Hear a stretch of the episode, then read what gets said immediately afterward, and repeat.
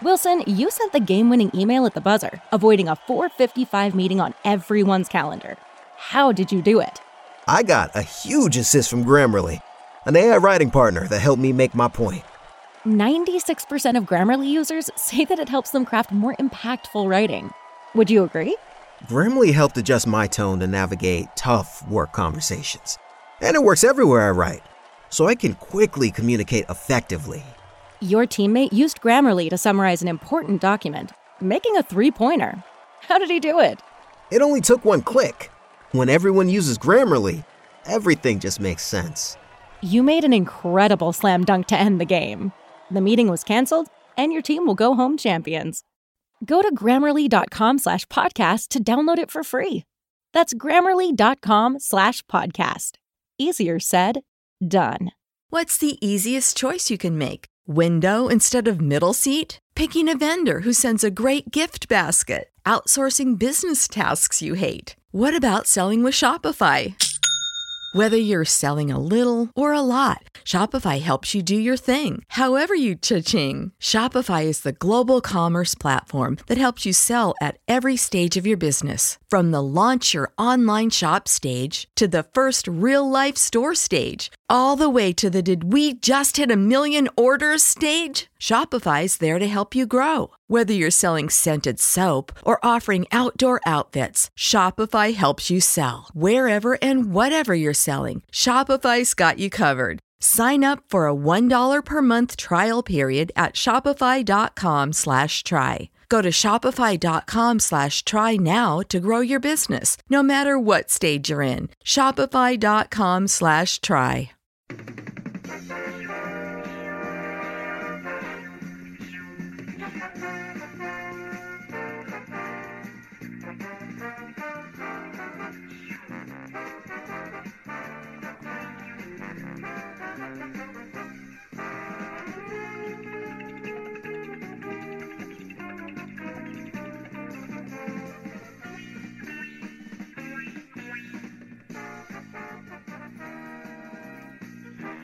It's another edition of the Talking Mets podcast here on this Monday, April the 2nd, 2018. Of course, I'm your host, Mike Silva. You can check out the show all the time at MetsMerizedOnline.com. Send me a tweet at Mike Silva Media, and you can get the show on iTunes, SoundCloud, Stitcher, pretty much whatever podcasting service you desire. Hope everybody had a good opening uh, weekend. Our first uh, foray into regular season baseball on the program. Hope uh, your holiday weekend, Passover, Easter went well. Interesting show I have for you uh, as we kick off uh, opening weekend. As I'll be joined by former big league pitcher, former member of the Mets, Skip Lockwood. Uh, Skip just came out with a book called Inside Pitch My Life as a Major League Closer. Had a chance to catch up with Skip about 10 years ago. Um, for a piece on Gotham Baseball Magazine, and uh, his wife also has written a book, and I believe, um, going back into the archive here in my mind, she was part of my uh, NYBaseballDigest.com uh, program many moons ago. So uh, definitely enjoyed talking to Skip back then, and uh, you'll hear uh, that piece in, in, just a couple of minutes. Uh, as far as fast forwarding here towards uh, 2018, uh, look, uh, hard to really sit down and give a long uh, analysis on uh, a three-game series or the first three games of the season. Uh, the the way things go, you look at people freak out about, and I understand. If, you know, you look at Yankees fans and some of the moves that Aaron Boone made. I know some of the Mets fans are crazy about lineups and Mickey Callaway and you get crazy over two wins. You get crazy over one loss. Uh, you know, it's three of 162. But you can take away some things, uh, positive and negative, if you really want to. And here's what I'll say about uh, the weekend with the Mets: uh, better energy, really good energy. Now it's opening day and opening weekend, so if you're not going to have energy, when the heck are you going to have energy? So that that I will say, but. If you remember correctly, uh, it was almost off the bat last year uh, against the Braves that opening series that you know right away you saw this team. Uh, Envied throughout baseball, the Mets possess depth, relievers, and aces. Jerry Koosman, Tom Seaver. Jon Matlack. Mickey Lolich. Craig Swan. Bob Apodaca. And Skip Lockwood in his first full year as a Met reliever after joining the organization in mid 75. I had a chance to go to the Mets. I was very pleased when the Mets called me.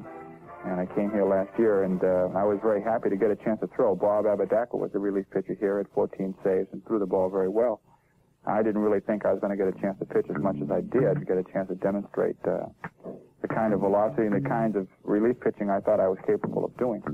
And I was just real pleased to get the, the limited amount of exposure that I had last year. And uh, it is a transition. It's a very difficult transition, I suppose, from being a starting pitcher to being a relief pitcher, in that the starting pitcher is uh, is the kind of pitch that has a very routine, uh, very much uh, ritualistic kind of thing. He has to uh, to pitch, and he has to rest, and he has to do his running, and there's there's a lot of things that he has to be concerned with. Where a relief pitcher has to be like a regular player, has to be concerned with playing every day. And Lockwood was ready whenever Joe Frazier called upon him. Lockwood appeared in 56 games with 19 saves, 10 wins, and a remarkable 108 strikeouts in 94 innings pitched. I do think about strikeouts. And I think if I can get strike two on, on most of the people, I feel like I can get them out. Now, whether I strike them out or not depends on whether or not I, the situation would, would dictate it. Uh, I do try for strikeouts. I do, now I'm learning how to do it more and more. I watch Tom Seaver pitch and watching Jerry Koosman and uh, Johnny Matlack pitch, and I've learned a lot. And I think, yes, there's definite ways you can try for strikeouts. And I think being here is going to increase my chances of striking out more people just because I can watch the artistry of, of three great pitchers.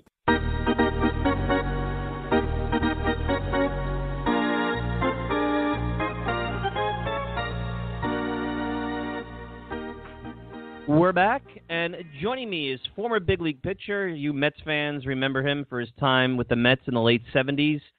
Skip Lockwood. Skip has a new book out, Inside Pitch My Life as a Major League Closer. It's uh, published by Sports Publishing, and it just came out about a month ago, early March, and uh, a good way to kick off the baseball season. I know there's going to be a lot of books published this uh, summer for baseball, and Skip's one of the first ones. Skip, pleasure to have you on. Uh, I know we talked a long time ago, but uh, you know a lot has happened here. It looks like you decided to get into the world of publishing books, and and it looks like uh, a couple of five star ratings already on Amazon. So welcome to the program. Mike, thank you very much. It's been uh, it's been a joy. Uh, baseball ended for me in 1981, and I wanted to um, to have a professional career after that. So I chose to go into to banking and completing that career just a few years ago. Um, I decided that I had some some great stories and I wanted to to write them down. So I, I set about spending some time uh, remembering and and writing down some of the stories that uh, the real stories that were on the field, things that happened in the dugout, in the locker rooms, um, and I I put them together uh, last year and uh, made a book out of them. I try to be in Inside Pitch. I tried to be authentic, and I wanted to have people, you know, hear the honesty and and know about uh, what goes on in the player's mind. Uh, I wanted to take them as much as I could uh, with me out on the field. I wanted them to to hear the heartbeat and feel the ball and and understand that there's there's a great deal of pressure out there. And one of the things that the player every player especially opening day players have to do is come to grips with how are you going to how are you to go about handling your emotions and your heartbeat and uh, all the things that go with it. The player stands out there pretty much by themselves pitcher's got a glove on, batter's got a bat. Um, everybody's waiting for something to happen. Uh, the player has got to be in charge, and control um, of of how they feel and, and what the outcome's going to be. If they let if they let other people get in control of that, if they get too nervous, uh, they get swept up in, in the crowd or the noise. Uh, they find themselves uh, trying too hard, uh, uh, trying to hit the first pitch out of the ballpark. Um, you, you get you get a downward spiral. And I think the most important uh, thing for me was to be a, to bring the the reader as much as I could out on the field. And if you get a chance to read the book, Mike, I hope you have, you'll see that there's there's first person narratives in the book that uh, are designed to uh, help the reader understand what it's like to be in uniform. What's interesting, Skip, is that I know you, you started your big league career with the Kansas City A's as a as an infielder, the third a third baseman. But your pitching career, uh, your debut as a pitcher was with the Seattle Pilots in 1969, and I know you probably have talked about this a billion times, so I'll make it a billion and one. But that's the the ball four team, and that was the book that uh, even when I read it as a young boy in the the late '80s was still very relevant and maybe salacious to a certain uh, degree. Looking back, you know, compared to what you see today, it really isn't. But um, eh, you know, that's kind of like the opening of, I, I guess, taking the fan down onto the field or into the clubhouse. And um, I was curious, you writing a book now all these years later you being part of that team, albeit a, a, small part of that team. And it's been a long time since I read Ball Four, so I don't know how much play you got in there. Um, you know, it's almost uh, interesting how you were part of like the the book, baseball book, opening the clubhouse door team, and now you're writing a book of your own, different book, but a book of your own nonetheless. No, the Seattle Pilots were a hoot. I mean, that, team was uh, was 25 players that that the other teams didn't want. Uh, they were the undrafted players from the other teams, and so we all came together like a dirty dozen or a dirty two dozen. Um, I thought Bouton's book was pretty pretty benign. Uh, I don't think he's necessarily a Boy Scout, but I think the uh, the book, if you picked it up today, is is a, a lot more tame than, than some of the other books around talking about sports. The Seattle Pilots, um, first of all, Seattle's a long way to go, and so every trip that we had to take was a long trip. And no matter where we went, we were on the plane, and and the the trips were like forever out there. Uh, the we didn't draw very many people. It was old Sick's Stadium. Um, it's cold. Uh, the the players were not interested in the game so much. Uh, everybody was trying to you know play enough good baseball so they could go to another team someplace. And, and we had trouble like fielding an all star. Every team at that point had to have a member of the team be an all star. And we we had trouble trying to find somebody that had decent enough stats uh, to get on the all star team. I think Mike Hegan was our our all star first baseman, batting 220, I think at the time. Um, funny story about Seattle, you probably know is that was the team that became the Milwaukee Brewers in 1970. And all spring training in 1969, we were the Seattle Pilots. And then the luggage and the bats and all the uniforms and all the players' gear and everything got on a truck and was heading towards Seattle to open the season up. But the team was sold to Bud Selig in the last, uh, I think, 10 days of spring training. So the team went to Milwaukee and we we didn't have any uniforms. we and the players didn't have any luggage. We didn't have reservations any place. The field was was still had snow on it. Um, was they didn't expect us there. Obviously, the players didn't expect to go, and the uniform, the clubhouse uh, uniform guy, took the spring training uniforms of the pilots and took pilots off the front of the uniform and stenciled Milwaukee onto it uh, over it, But you could still see pilots' words underneath. It wasn't a very kind of a hack job. And he went down to uh, to Marquette University and got us uh, hats with M's on them.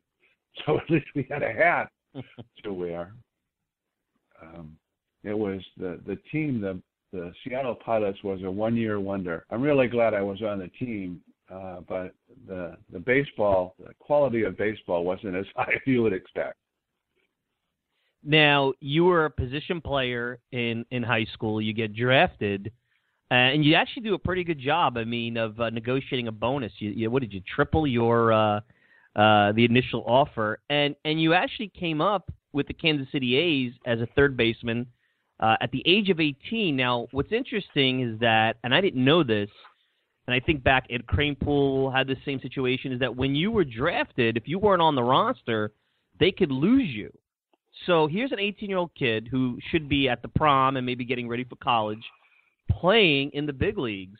And, uh, you know, it's amazing because today, uh, you know, yeah, they'll bring the draft picks to the field and they'll do a ceremony and they'll get them to meet the players. But nobody, unless you're a phenom, Alex Rodriguez, something like that, would ever be expected to contribute or be part of the roster. And there you are as a third baseman, you know, expected to be part of this 25 man roster, which in baseball that's a big deal. It's not like you could uh you could hide. You're going to get time in some way, shape, or form.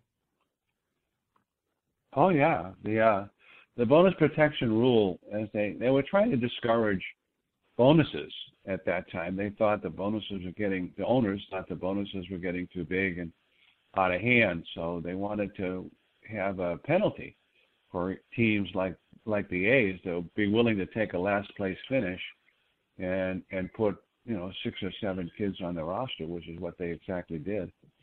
Um, so we had to be on the roster. We're not the 40 man roster, the 25 man roster, opening day roster. We had uh, Catfish Hunter. If you remember the names of the guys on the team, Catfish Hunter was my roommate, uh, Jim Hunter. Um, he was on the team. He was right out of high school, Hertford, North Carolina. Um, Joe Rudi uh, came to that ballpark. Don Buschhorn was on that club. Rene Lachemann. Uh, we were kids. None of us shaved. We we we were on the team um, just because we had to be there. Uh, and as it turns out, it was quite a blessing for for everyone. The team came together, played pretty well, and all these young men got valuable, valuable experience uh, in the big leagues, and went on to be the nucleus uh, for the Oakland team uh, Catfish Hunter. Uh, what an enormously talented uh, guy, and just threw strikes, just uh, country kind of guy, simple, uh, sweet, and he just knew how to pound the strike zone. So he went out to the mound. You'd pitch a game, and he'd pitch a game in two hours. You'd be out, you know, on the bus back to the hotel, be, you know, before the some of the fans got there uh, Catfish was just an enormous talent. And who knew? You didn't know you can't necessarily translate someone's high school career, you know, into into knowing whether or not they're going to play in the big leagues. I was lucky. I got a chance to stay with the club. Uh, I was a third baseman. Ed Charles, um, Easy Ed Charles, was the third baseman. So they had signed me to be like the heir apparent to Ed if and when he ever retired and he was so good to me. And he used to come out of the ball game, you know, early and give me a chance to bat, take his spot.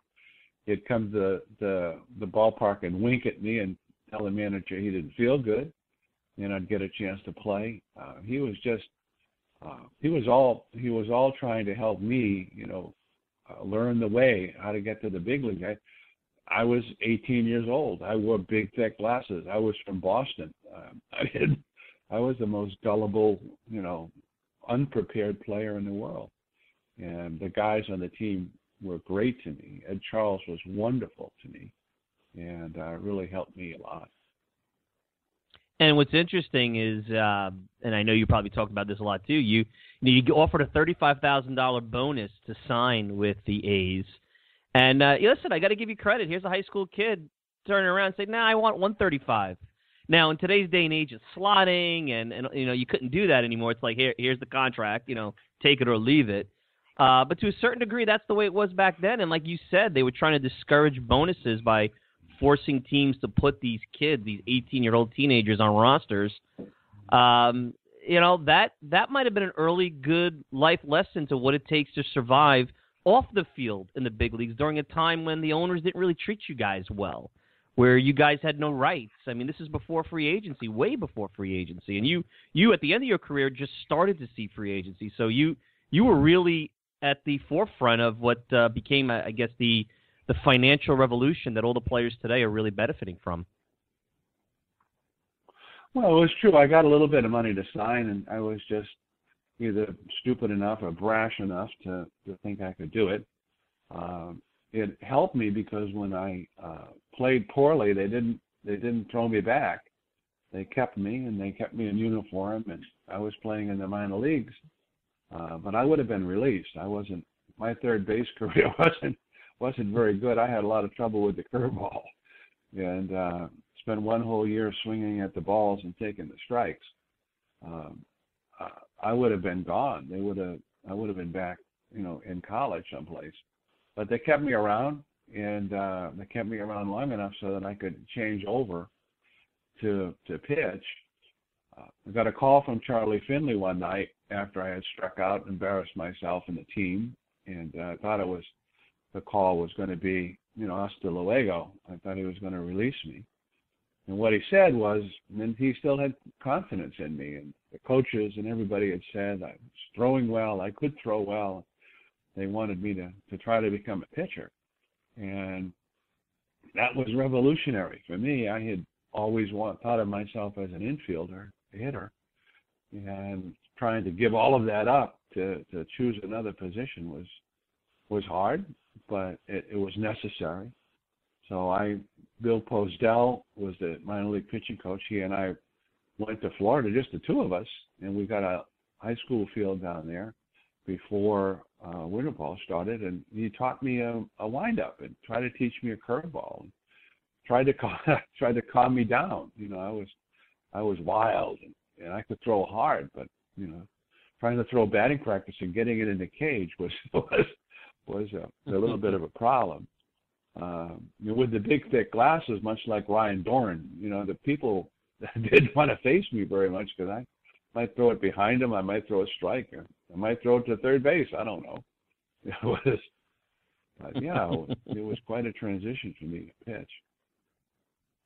You actually, and it's because back in the day you didn't have the advanced analytics, you know, like fielding independent pitching, and and I think they looked at at players you know, a little bit differently. And your starting numbers, I know you didn't have a winning record, but if you really start to dial in, it you were a solid enough starting pitcher where you could be a fifth starter, give a team innings. I know you weren't with a great team in Milwaukee. Um, so I know that the bullpen and, and, and what you did with the Mets coming out of the bullpen, you were you know you were at a different threshold. You were you were uh, one of the elite players, and that worked out for you. But do you think or ever wonder if you would a better team if they had just you know we're only 26 when you transitioned you were still very young uh, you were mid to late 20s what could have been because back then starting pitchers were valuable not like today where you'd be more valuable with what you did out of the bullpen do you ever wonder maybe they pulled the plug a little too quick and they didn't look at you and, and realize that hey you know what a better team with some run support. Maybe you're 15 and 10 instead of 10 and 15 and and and and all of a sudden in those days 15 wins regardless of the peripheral stats you're a pretty good pitcher and they they look at you differently. I, I don't re- i don't regret uh changing the to relief. I when i was started with milwaukee um i started every fifth day we had a good pitching staff um i used to get uh, too jacked up. I, when I pitched, I had to wait four days, and by the time the fourth day, fifth day came around, I could eat my way through the chain link fence that separated the the bullpen from the field. I was just too psyched. I was I was really on go, and I tried too hard. So as a starting pitcher, I had too much time on my hands, and by the time I got out there to to pitch, I was beyond having good control. I, I I was throwing too hard. I was trying too hard. I was too angry about it. Uh, the whole thing was just I was just just an emotional player. Um, I couldn't be catfish hunter. I couldn't calm down enough to just let it flow and let it go. Um, so becoming a relief pitcher, although it sounds like a job was be more difficult because you're always coming into games where there's runs on runners on the basis of the games and tight situations, you didn't have five days to think about it. You just went out there and threw. Always had a good arm. and so my arm actually got stronger. And when I went to pitch in relief, I was throwing better. My fastball was more alive, my curveball was sharper, um, had better control, and some of that was because I was more not relaxed is not the right word, but I wasn't I wasn't um, too you know amped up. But because I could throw every day and and pitch in important games, it was just the right role. It was a great role. Eddie Kranepool came up and he played uh, first base, you know, a lot of years in the big leagues. But Joe Torre with the Mets told him, Eddie, I can't put you at first base, but you're going to be my designated hitter. And I'm going to put you in the game every day when there's runners on base and you can drive them in. And I got the same role as a pitcher. I got to pitch in the important games and pitch in the in the games when we had a lead and it meant something. Yeah, and I was just that turned my career around. I I love being the closer for the Mets. Skip Lockwood is joining us. If you haven't checked it out yet, Inside Pitch: My Life as a Major League Closer, new book that uh, he just came out with. Uh, great stories. Uh, Skip, uh, you know, not only has an interesting career, but you know, plays in an era of the '70s that, uh, you know, might be viewed a little differently now. You know, baseball is almost a different game, and there's some really cool, really interesting, fun things that happened during that decade. And I know a lot of you in the audience are probably uh, young fans that grew up and, and remember Skip, so it brings you back to your childhood. Uh, you mentioned the change to the bullpen and the psychological impact positively for you. Um, you know, you doubled your strikeout rate. You had all this success. Your closer, your game is on the line. I think it plays into, and you talked about it earlier, how in baseball you're doing a lot of standing around, you're doing a lot of thinking. How important it is between the ears. Uh, we see it all the time. Guys come up, they throw hard, they have these golden arms, they just can't get it done. And it's not because they're not talented it's because there's that that inability to bring it all together or to handle the stress. And it sounds like that was a big part of your transition as a position player to a pitcher and then a starting pitcher to a reliever. And you had to battle that and master that at each juncture. Is that a, a fair way of looking at your career arc and how you were ultimately able to have success? Oh yeah, I I think the mental part of, of sports is is a tremendous asset. Uh, if you what you're thinking about and how you're thinking about the game, what you're able to visualize uh, are are important factors. And every sport will tell you the same thing. You know, if you watch the Olympics, you can you can see the downhill skiers and they're they're mapping out with their hands before they ski down. They know where they're going to turn how they're going to turn it. Uh, with my career, being able to to roll a movie of me pitching before the game began, and to be able to to step aside and watch that movie of, of a successful pitcher going out and, and pitching well and having success and, and seeing the look on the catcher's face and the, see the bat missing the ball and the visualization of, all of these things was so important. And I don't I don't mean just taking a couple minutes and, and, and snapping a photograph. I really mean that there's a movie that rolls and, and it, it's got color to it and you can there's sound and you can hear and you can feel as many senses as you can have involved in, in, in the movie that you play for yourself. Uh, the richer and the and the better it's going to be. And then you have to believe it. You have to believe in the fact that, that the movie that you're showing yourself is, is really true. And that's why for I think my book is a great companion book for little league coaches and, and high school coaches because in the book I talk about uh, how how I felt when I was on the field and what what things went through my head. And I think little league coaches, if especially at that young age, if they can get kids visualizing how how they go about dressing and putting the hat on and putting the uniform on, going out to the ballpark with pride and buttoning up the uniform and, and, and going out with your, your cap cap on correctly and and just having a way that, that the uniform symbolizes something and you can see that uniform playing for yourself. I think the book would be uh I don't think mental toughness is the right word, or, or rigid thinking. I'm not advocating that, but I, I do think that if if a young player can be, begin to believe um, the dream that that they can be uh, a, a player with some, you know, in the big league someday, and they can make that movie rich and powerful for themselves. And you dream it a lot, and you you see yourself out there frequently. I think it can come true, uh, and especially I think it gives them a tool that that let's say other dreams start to come in and they they believe they could be something different. Um, it gives them a tool that they can use for success. You know, you uh, you played for the Mets during a difficult time, the late '70s, where there wasn't a lot of winning. Seaver gets traded, but '76, that breakout year. I know you were with the Mets prior, but uh, that was a pretty underrated team. I was actually talking to uh, that we were having, you know, during those off seasons where things get, you know, things get a little bit slow. We were looking back at some underrated Mets seasons. '76, and that team comes up. Uh, you guys win 86 games. Uh, unfortunately, the Phillies were just way better than everybody else in the division. Uh, you also had the Big Red Machine in the in the West. But in a in an era if there were a wild card, maybe there would have been more of a race. And because the Phillies were so good and ran away with the division, I guess this season gets overlooked.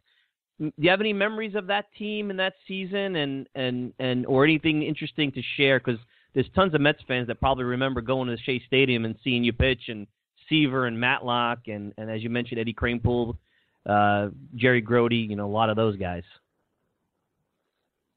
I remember that season as if it was yesterday. I was thinking about opening day yesterday when when everybody opened up, and I had my glove in my hand. I was I wanted to go out there.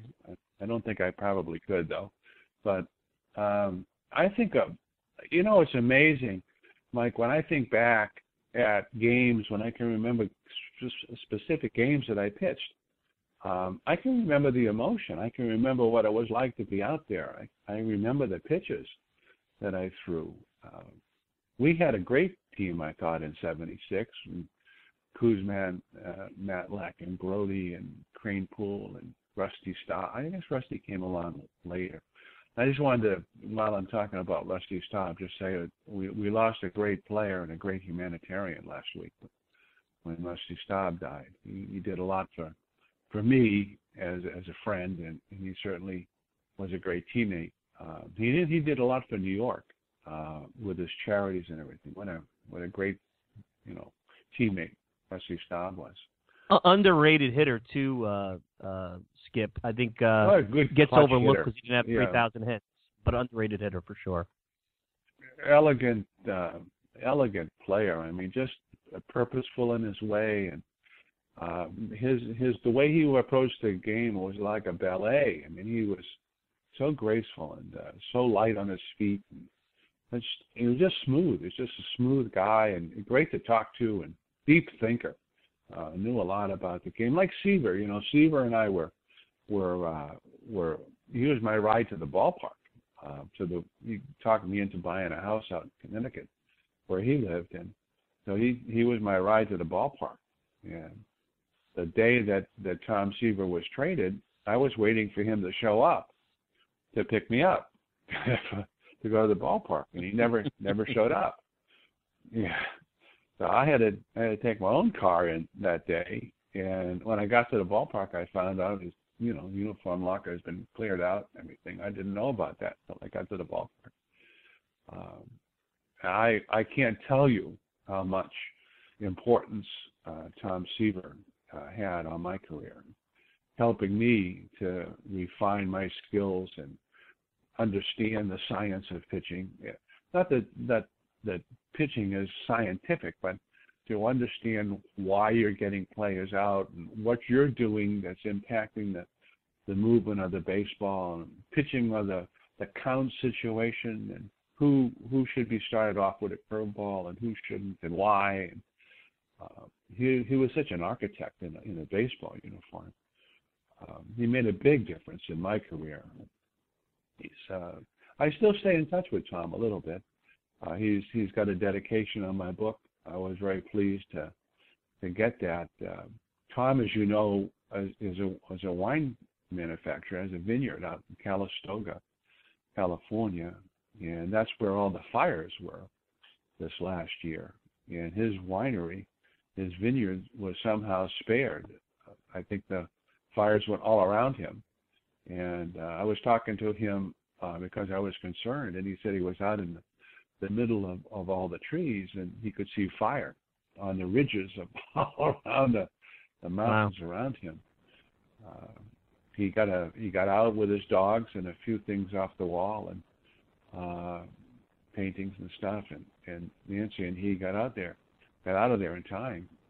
And that I'm sure that must have been an enormously hard thing for him to do to leave those trees and and in the property. But he was spared. I I think they're in pretty good shape.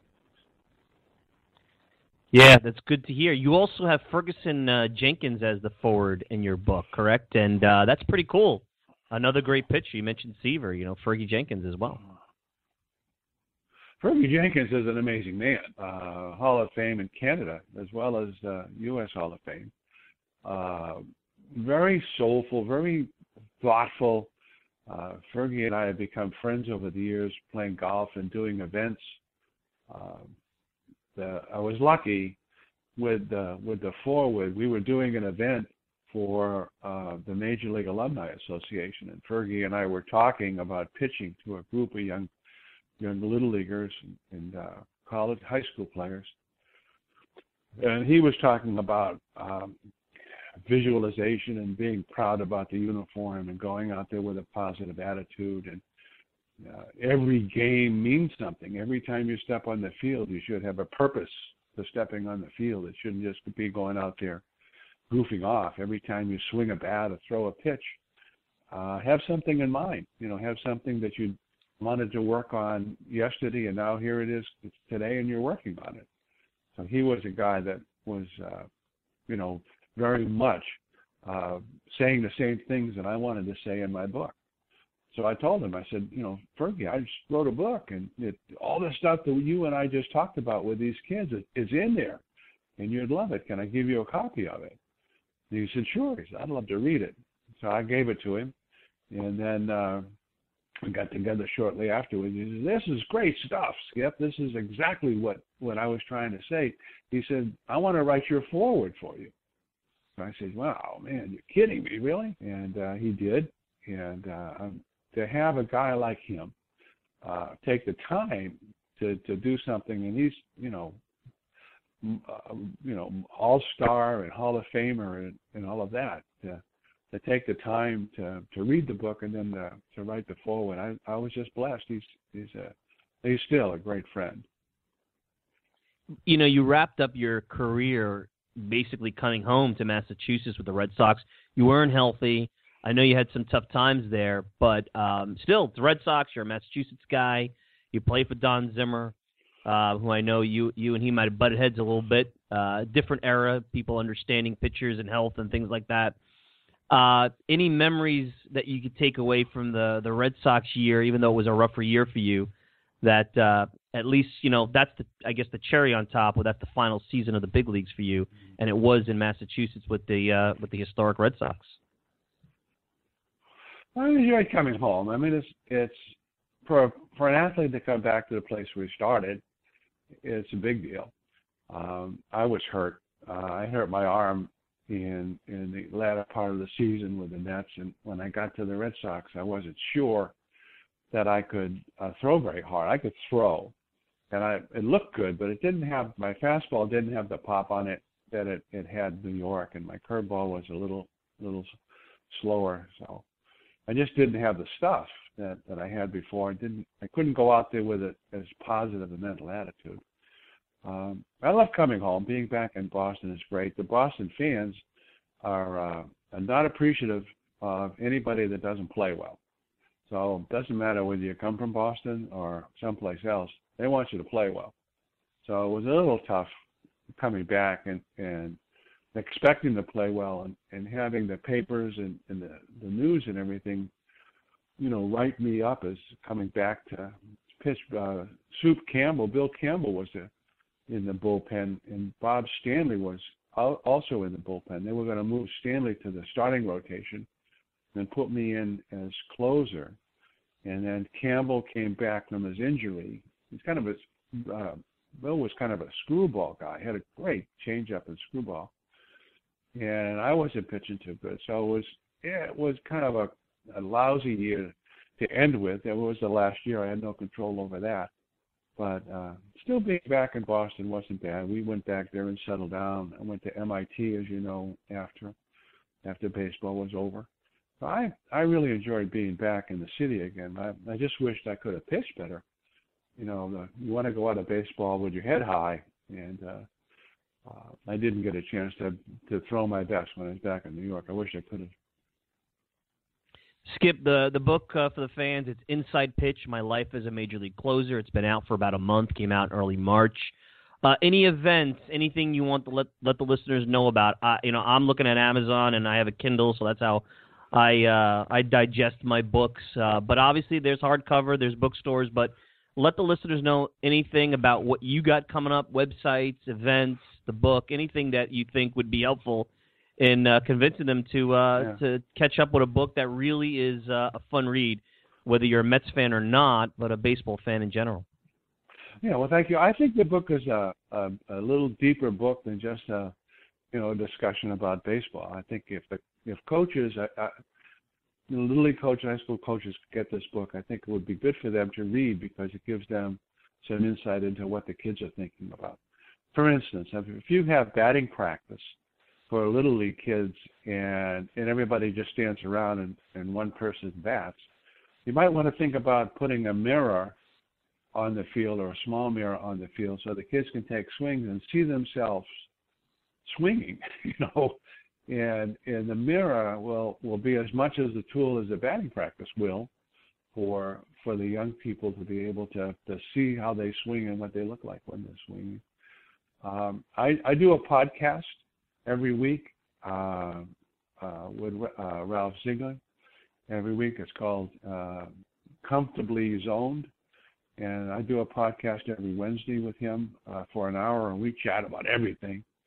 Uh, and so people can, can find that on my website. Um, I'm going to do something up in New York when I get back. Um, at the Yale Club, I'm going to speak. Um, I have some book signings and stuff like that I, I think I have a message that that's important for for players and and something that they can really use. It gives them a tool to use when when they play sports.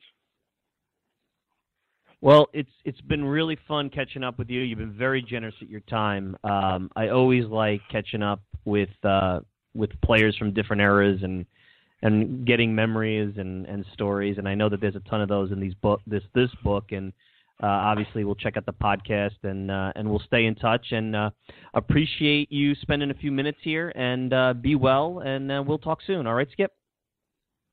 Sounds great. Thank you for having me on. Take care, Mike. Take care. That's uh, Skip Lockwood, former Mets pitcher. The book is Inside Pitch my Life as a Major League Closer. You could get it uh, obviously on, hardback, uh, hardbook, uh, at a bookstore, and uh, you know Amazon Kindle, things like that. It is published by Sports Publishing. Check it out. We're going to take a quick break. When we return, final thoughts, and uh, we'll wrap up our opening day weekend edition of the Talking Mets podcast. I thought that was a pretty cool way to start the season with a uh, a look back, and I'm sure there's going to be a ton of other projects and books that'll that'll be part of the show uh, this coming baseball season. Let's take a quick break. We'll wrap up right after this. Hey, Mets fans, I'm going to let you in on a little secret. If you're looking for the best unbiased and independent coverage of the New York Mets, then look no further than MetsmerizedOnline.com. Metsmerized Online is the go to place for comprehensive Mets coverage, including exclusive interviews, daily original articles, great weekly features, in depth analysis, minor league reports, game by game breakdowns, and so much more. Find out why thousands of fans turn to Metsmerized Online every day to get the latest news and opinions about the Mets. Coming from an impressive staff of the most passionate fans and skilled writers ever assembled, all in one place. Check it out for yourselves, Mets fans. Go to MetsmerizedOnline.com right now. That's Mets, M E R I Z E D, online.com, and get Metsmerized today.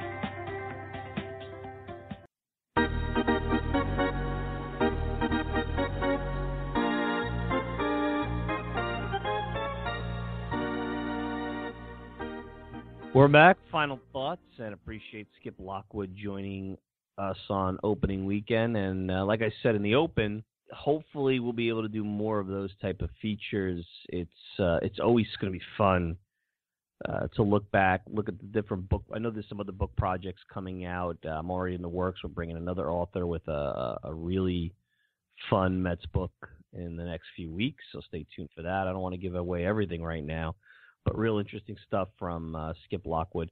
Some real quick things for you, the listener. So uh, next week, uh, back with the Talking Mets podcast. Now the Mets, and I don't think they're gonna have a lot of them, but we'll see if they're good and, and they're in the brace. You probably have more of them. Are gonna have an eight o'clock ESPN game, and like we do every year, I do the the um, the show Sunday morning, so you don't get a full you know, by the time you get the show and the game is on eight o'clock, you know, things sometimes change. So I try to do something different with a guest, you know, feature-ish type of thing, and and and focus on that. So you'll get that podcast early Sunday next week, and then I will be guest hosting. I'll be guest hosting the whole show for Rich Catino, uh, Rich Catino of ESPN 98.7. He also does a show on Sundays at 8:30 called New York Sports Wrap. WLIE Radio 540 AMs. Rich will be in D.C. covering the Mets and the Nationals, and uh, I will be hosting that show, which will be on, ironically, during the uh, the game. So we'll we'll be doing some radio, some terrestrial radio, and I'll also have that. I'll pop that up on the iTunes account so you guys can download and listen to it because I don't know how many of you want to have your radio, you know, if you're in the area, they're on Kokomo, Long Island area. I think that actually extends out with a pretty far radius of Suffolk County. Um, you know, you could listen on terrestrial radio, you could listen on uh, the, the web, and that's always an option. And then, you know, we'll, uh, uh, you know, you'll, you could you could listen on replay. I think that's part of it. And you know, I didn't say this in the open, but and I don't want to make, like I said, I don't want to make too much of everything, good or bad so early in the season because this is just like another six game or seven game stretch. You know, every ten games is like a season of itself. Things that you see now, good or bad, are going to get buried in the course of a larger season later on. But one of the things over the last couple of years since they won the division that the Mets haven't done well is the Nationals come out right away and send a message. I know the Mets did take two out of three in Washington last year early, but that was after the Nationals came, and I believe they swept the Mets at Citi Field a week or so earlier. So you want to get off to a good start and have competitive games. You don't want to get clocked here. And uh, it'll be real interesting to see that because as much as the Harvey start tonight, if it happens, I know there's some snow on the ground, so we'll see. We'll keep an eye on the weather. Uh, you know that's important.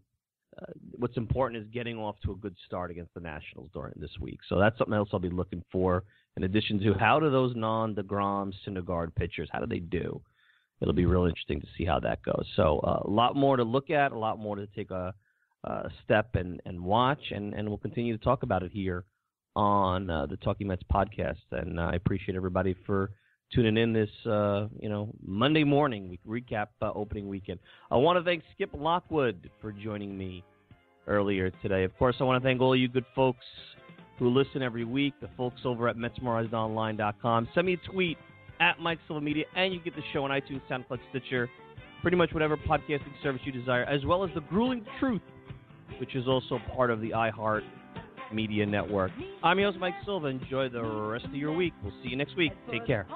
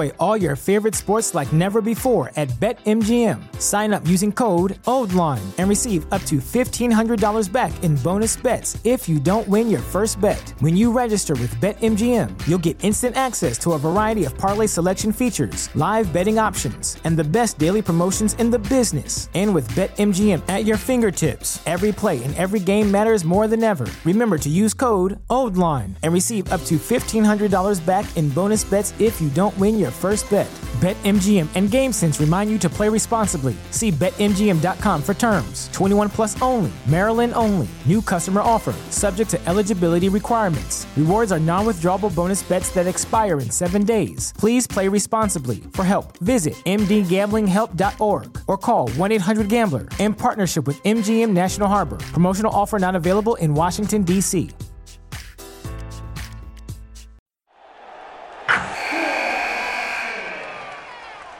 Wilson, you sent the game winning email at the buzzer, avoiding a 455 meeting on everyone's calendar. How did you do it? I got a huge assist from Grammarly, an AI writing partner that helped me make my point. 96% of Grammarly users say that it helps them craft more impactful writing. Would you agree? Grammarly helped adjust my tone to navigate tough work conversations. And it works everywhere I write, so I can quickly communicate effectively. Your teammate used Grammarly to summarize an important document, making a three pointer. How did he do it? It only took one click. When everyone uses Grammarly, everything just makes sense. You made an incredible slam dunk to end the game. The meeting was canceled, and your team will go home champions. Go to grammarly.com slash podcast to download it for free. That's grammarly.com slash podcast. Easier said, done.